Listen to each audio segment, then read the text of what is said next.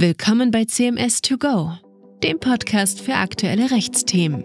In Gesprächen mit Expertinnen und Experten aus unterschiedlichsten Branchen diskutieren wir Themen, die die Rechtswelt täglich bewegen.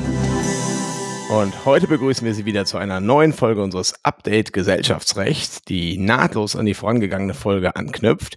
Dort haben wir uns ja mit Beiräten in Familienunternehmen beschäftigt und ich habe bereits angekündigt, dass ich mich bemühen werde, einen Gast aus der Praxis zu gewinnen, mit dem ich dieses Thema noch einmal erörtern werde. Und umso mehr freue ich mich, dass es mir gelungen ist, hier einen sehr erfahrenen Beirat zu rekrutieren, und zwar Tim Mittelsten-Scheid, der mir heute aus München zugeschaltet ist und den ich ganz herzlich begrüßen möchte. Ja, herzlich willkommen auch von meiner Seite und vielen Dank für die Einladung. Schön, dass Sie mich heute begleiten, lieber Herr Mittelsten-Scheid. Vielleicht müssen wir den Hörern einmal kurz erläutern, woher wir uns kennen. Wir haben nämlich bereits im vergangenen März beim Kongress für Familienunternehmen an der Universität Witten einen Workshop zum Thema Beiräte in Familienunternehmen geleitet. Und da freue ich mich sehr, dass wir einen Teil der Erkenntnisse unseres Workshops heute mit unseren Hörern teilen können. Vielleicht möchten Sie sich einmal vorab kurz bei unseren Hörern vorstellen. Gerne. Tim Mittelstenscheid, ich bin Gesellschafter und bin im Beirat bei der Vorwerk Co. Ich wohne in München, ich habe vier Kinder und bin 53 Jahre alt. Und das ist der Grund, warum wir Sie heute eingeladen haben. Also die vier Kinder nicht. Das ist natürlich auch eine tolle Sache. Ich habe ja selber drei. Bewundere immer jeden Menschen, der noch mehr hat als ich. Aber äh, den Grund haben Sie genannt. Sie sind Mitglied im Beirat der Vorwerk SE und Co. KG. Und das ist den meisten unserer Hörer sicherlich ein Begriff, dieses Unternehmen. Das ist ja ein traditionsreiches Familienunternehmen aus Wuppertal, insbesondere als Hersteller des Thermomixers bekannt. Und ich bin auch gespannt mal zu hören, oder ich wäre gespannt zu hören, wie viele unserer Hörer eigentlich einen solchen Thermomix zu Hause stehen haben. Aber heute wollen wir nicht so sehr über das Produkt sprechen, sondern eher über das Unternehmen dahinter. Die Vorwerk SE und Co. KG befindet sich also immer noch vollkommen im Familienbesitz. Ist das richtig? Ja, ist richtig. Wir sind in der fünften Generation und das Unternehmen ist seit 1883 existent. Also wir haben bald wieder ein rundes Jubiläum. Ja, wow. Also dieses Jahr dann 140 Jahre, wenn ich genau. richtig rechne. Und in zehn Jahren 150. Irre. Ich habe ja gestern auch wieder gelernt von Tom Rüsen, den wir beide kennen aus Witten, dass die meisten, ich glaube 85 Prozent der Familienunternehmen schaffen es gar nicht in die dritte oder schaffen es nicht in die vierte Generation. So ist es. Sie haben es in die fünfte geschafft. Das ist richtig erstaunlich. Und Sie haben also einen Beirat im Unternehmen. Vielleicht können mhm. Sie mal unseren Hörern erklären, wie es zu dem Beirat gekommen ist und dann vielleicht auch, wie Sie selbst da eingestiegen sind. Aber erstmal erste Frage, warum haben Sie überhaupt bei der Vorwerk SE und Co. KG einen Beirat? Ursprünglich gegründet ist der Beirat worden von meinem Großvater. Mein Großvater war ursprünglich mit seinem Bruder zusammen in der Unternehmensleitung und dann hatte der Bruder einen schweren Unfall und mein Großvater hat ja einen Riesenschreck gekriegt und hat sich gedacht, wenn ihm was passiert, dann ist die Firma führungslos und hat deswegen einen, ich sag mal, Notfallbeirat gegründet, der eigentlich nicht viel zu tun hatte und erst recht nichts zu sagen hatte bei meinem Großvater. Aber für den Fall, dass ihm was passiert, sollte der eben einspringen und sozusagen neue Geschäftsführer suchen. Also es ging da im Grunde genommen erstmal wirklich um eine Notfallvorsorge. da gab es also, der, der, Großvater war, nehme ich mal an, so ein Patriarch, so ein klassischer Unternehmensführer, ja. der eigentlich alles im Griff hatte, aber er hat dann halt eben gemerkt, mein Leben ist auch nur endlich und genau. kann natürlich auch mal schneller vorbei sein, als man denkt. Und dann wollte er jemanden haben, der dann für den Fall, dass er ausscheidet, einfach Nachfolger aussucht, ja. Genau. Das war die ursprüngliche Idee. Der Beirat ist dann ein bisschen ausgebaut worden und auch fachlich besser besetzt worden unter dem Nachfolger meines Großvaters, nämlich meinem Onkel, der auch wieder sehr dominant war. Also das Wort Patriarch ist ja immer so ein bisschen negativ besetzt. Muss es gar nicht unbedingt sein. Also er war natürlich ein Patriarch, Punkt. Dementsprechend war der Beirat zwar ganz gut besetzt, hat aber im Endeffekt dann doch immer das gemacht, was der Patriarch wollte. Ja, das ist natürlich nicht unüblich. Also Patriarchen, ganz kurz, das klingt in der Tat immer ein bisschen negativ, aber Patriarchen können sehr positive Dinge bewirken. Also ich bin ja kein Fan des FC Bayern, äh, anders als Sie, glaube ich, Herr Mittelsentscheid. Nicht? Aber Uli Hoeneß, auch eine klassische Patriarchenfigur, hat beim FC Bayern doch auch sehr viel Positives bewirkt. Das muss man ja anerkennen und Absolut. können den Laden doch auch sehr nach voran bringen. Aber gut, okay, dann hat also Ihr Onkel den Beirat etwas stärker werden lassen, hat sich dann aber fachlich also immer mit dem ausgetauscht, war also so ein typisches Beratungsorgan, kann man sagen. Genau. Ja? Und wir haben dann auch mit dem zunehmenden Ausscheiden. Also mein Onkel ist inzwischen 87. Ähm, also er hat sich dann erst aus der Geschäftsführung zurückgezogen und hat den Beiratsvorsitz übernommen und hat sich dann aus dem Beiratsvorsitz zurückgezogen. Und je mehr er sich zurückgezogen hat, umso stärker ist der Beirat eigentlich geworden und hat sich immer weiter entwickelt zu einem echten Beratungsgremium. Mhm. Wir haben also inzwischen sehr viele neue mit, mit drin. Wir haben tatsächlich ganz bewusst uns vorher überlegt, was für Qualifikationen brauchen wir. Und es ist inzwischen uns gelungen, dass es ein richtiges Beratungsgremium ist. Für mich das A und O ist tatsächlich, oder wie es sich am besten zeigt, dass die Geschäftsführung von sich aus auch kommt in den Beirat und sagt, wir haben hier ein Problem, kann uns dabei jemand helfen? Ah, also da merkt man, finde ich tatsächlich, das ist ein richtiger Sparingspartner geworden für die Geschäftsführung und da sehen auch alle so und schätzen das sehr inzwischen. Das heißt, man hat eigentlich sich vom Notfallgremium entwickelt zu einem doch sehr aktiven, auch unternehmerisch tätigen Beirat. Jetzt ja. haben Sie gerade mehrfach Beratung gesagt, aber Ihr Beirat hat, glaube ich, wenn ich das richtig in Erinnerung habe, auch echte harte Kompetenzen. Ne? Es gibt also auch Zustimmungsgeschäfte, die dem Beirat zur Zustimmung vorgelegt werden müssen und so, richtig? Absolut. Dadurch, dass wir natürlich jetzt die Familie nicht mehr in der Geschäftsführung haben, wollte die Familie sich einfach ein bisschen absichern und hm. sagen, wir müssen die Zügel in der Hand halten und müssen die Richtlinienkompetenz haben, wie man so schön sagt. Hm. Insofern muss der Beirat tatsächlich bei der Auswahl der obersten Ebene der Geschäftsführer befragt werden, bei Investitionen oder Verkauf. Er muss bei allen Arten von Verschuldung zum Beispiel zustimmen, ja. muss über wesentliche Geschäftsvorfälle informiert werden. Mhm. Also so die üblichen Sachen, die klassischerweise ja auch ein Aufsichtsrat hat, die haben wir uns vorbehalten im Beirat. Aber wie gesagt, das ist eigentlich eher so ein Proforma-Thema, weil der Beirat immer auf dem Laufenden gehalten wird. Ja, also das heißt wirklich ein Beispiel für eine sehr schöne, gute Zusammenarbeit zwischen Geschäftsleitung und Beirat bei Ihnen. Ja. Sie sagten ja auch gerade, die Familie will die Zügel so ein bisschen in der Hand behalten. Das heißt, im Beirat bei Ihnen sitzen überwiegend Familienangehörige oder wie ist das? Nein, wir sind ganz paritätisch. Also wir haben ja. vier externe und vier Familienmitglieder. Mhm. Und die Familienmitglieder, wie werden die gewählt? Also gibt es da irgendwie Entsendungsrechte der einzelnen Stämme, die da irgendwie bei Vorwerk bestehen oder wie muss ich mir das vorstellen?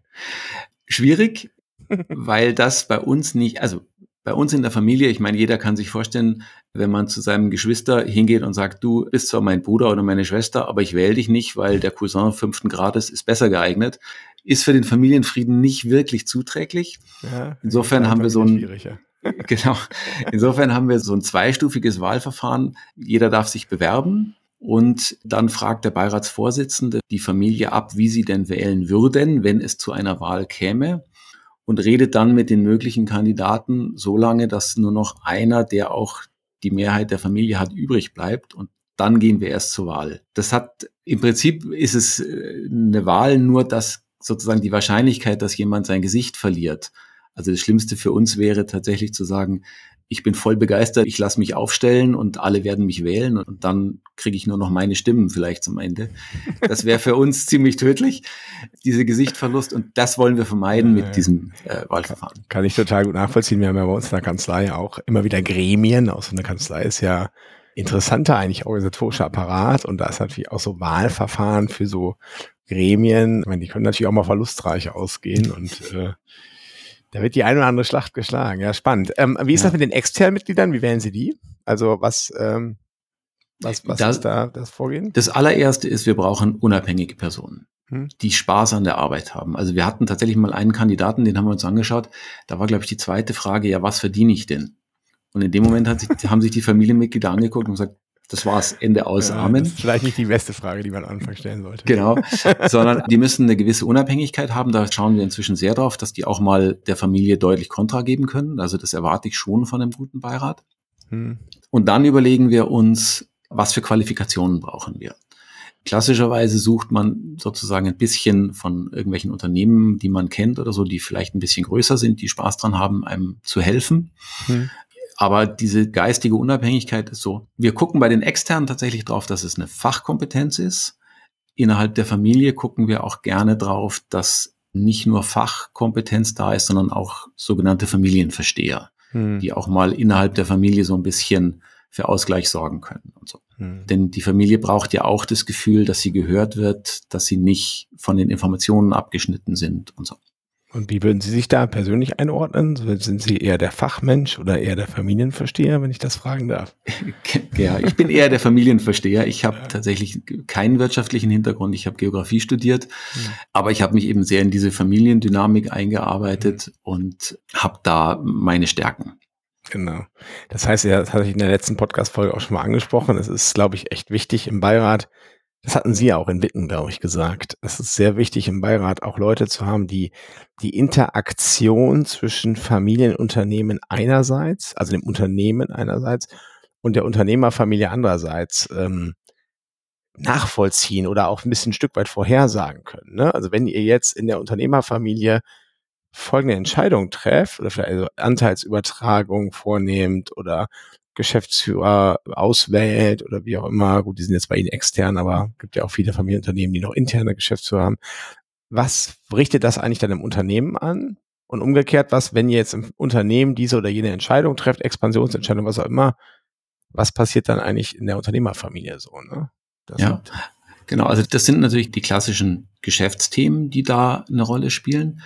Es geht aber manchmal auch noch deutlich tiefer in die Psychologie rein. Also die mhm. Frage zum Beispiel, was eigentlich in jeder Familie, egal ob Unternehmerfamilie oder Nicht-Unternehmerfamilie ist, es gibt irgendwelche ererbten Konflikte. Also irgendwo mhm. in der Vorgeneration und in der zweiten Generation vorher, in der Großelterngeneration, gab es Konflikte. Die Kinder haben die Emotionen der Eltern mitbekommen, hm. ohne wirklich in die Konflikte einbezogen zu sein hm. und tragen die Emotionen weiter in die nächste hm. Generation. Es ist so ein bisschen diese Blutrache-Logik. Hm. Das heißt, man hat plötzlich eine Emotion dem anderen gegenüber, eine negative, aber man hat eigentlich gar keinen Konflikt, weil den Konflikt hatten ja die Eltern oder Großeltern. Das heißt, man hm. kann den Konflikt auch gar nicht lösen, weil ich habe ja gar keinen. Ich weiß nur, der andere ist böse. Hm. Und solche Dynamiken gibt es eigentlich in jeder Familie. Die normalerweise sehen sich dann die Familienstämme nicht mehr, weil die anderen sind ja eh doof. Bei Unternehmerfamilien ist halt das Problem, die müssen sich mindestens einmal im Jahr zur Gesellschafterversammlung sehen. Ja. Und man muss eben verhindern, dass es da dann zu einer Blutrache kommt. Ja, man hat ja auch in einer Unternehmerfamilie mannigfaltige Verbindungen, weil man halt gemeinsam auch noch Eigentümer von dem Unternehmen ist und auch vielleicht die verschiedenen, ja, Stämme auch teilweise im Unternehmen dann tätig, sei es als Geschäftsführer oder das sind tolle Themen, die ich gestern ja auch mit Tom Rüsen schon mal erörtert hatte. Also gestern ist falsch. In einer vorangegangenen Folge schon etwas länger her. Aber gestern habe ich witzigerweise auch noch mit Tom Rüsen darüber gesprochen, aber nicht im Podcast. Aber Sie würden dann also sagen, Sie nehmen auch im Beirat da so ein Stück weit die Funktion des Familienverstehers ein, der dann auch vermitteln kann zwischen den Stämmen, oder? Ja, das glaube ich, das kann ich einigermaßen. Ich habe tatsächlich auch weitere Beiratsmandate, die ich mhm bekommen habe, nicht mhm. aufgrund meiner wirtschaftlichen Kompetenz oder so, sondern ganz explizit auch ausgesprochen mit dem Hintergrund zu sagen, ich helfe bei der Familienorganisation.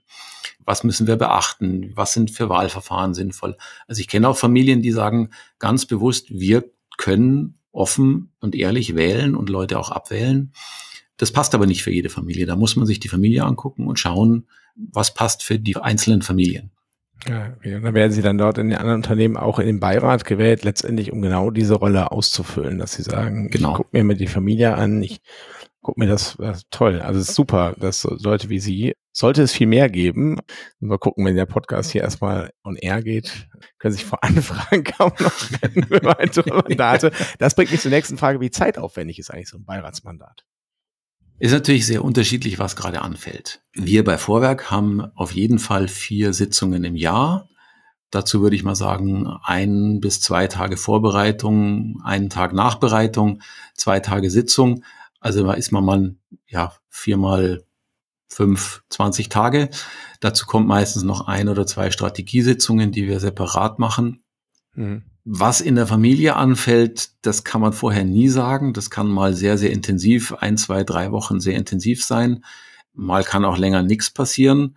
Kennt man von seinen eigenen Kindern. Manchmal läuft's, manchmal läuft's nicht. Hm.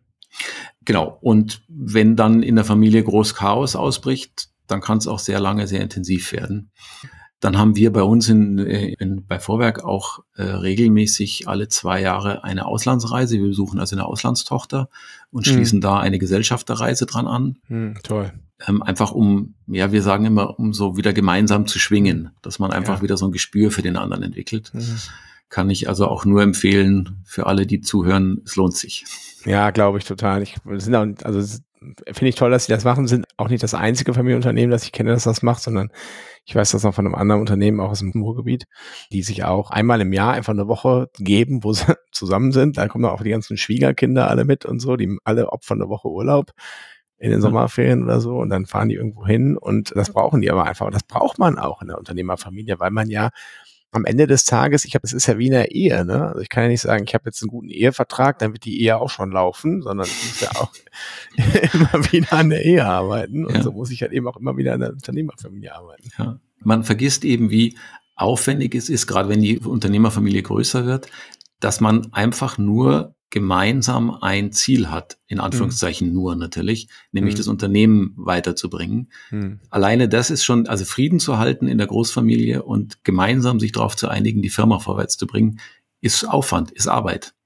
Ja, und die müssen ja auch gucken, dass alle gehört werden, so in der Familie. Ne? Ja. Auch die Leute, die vielleicht dann nicht im Beirat sind, die auch vielleicht gerne im Beirat wären, aber ja, nicht gewählt worden wären oder die auch vielleicht sagen, ich gehe mir weg damit, aber trotzdem irgendwie eingebunden sein wollen, ein Stück weit. Ne? Genau. Ja, und man muss natürlich auch aufpassen, dass die, vor allem die kleinen Stämme, wo man dann gerne mal sagt, naja, die ähm, haben ja eh nichts zu sagen, dass die nicht hinten runterfallen, weil wenn die Ärger machen, ist trotzdem Ärger.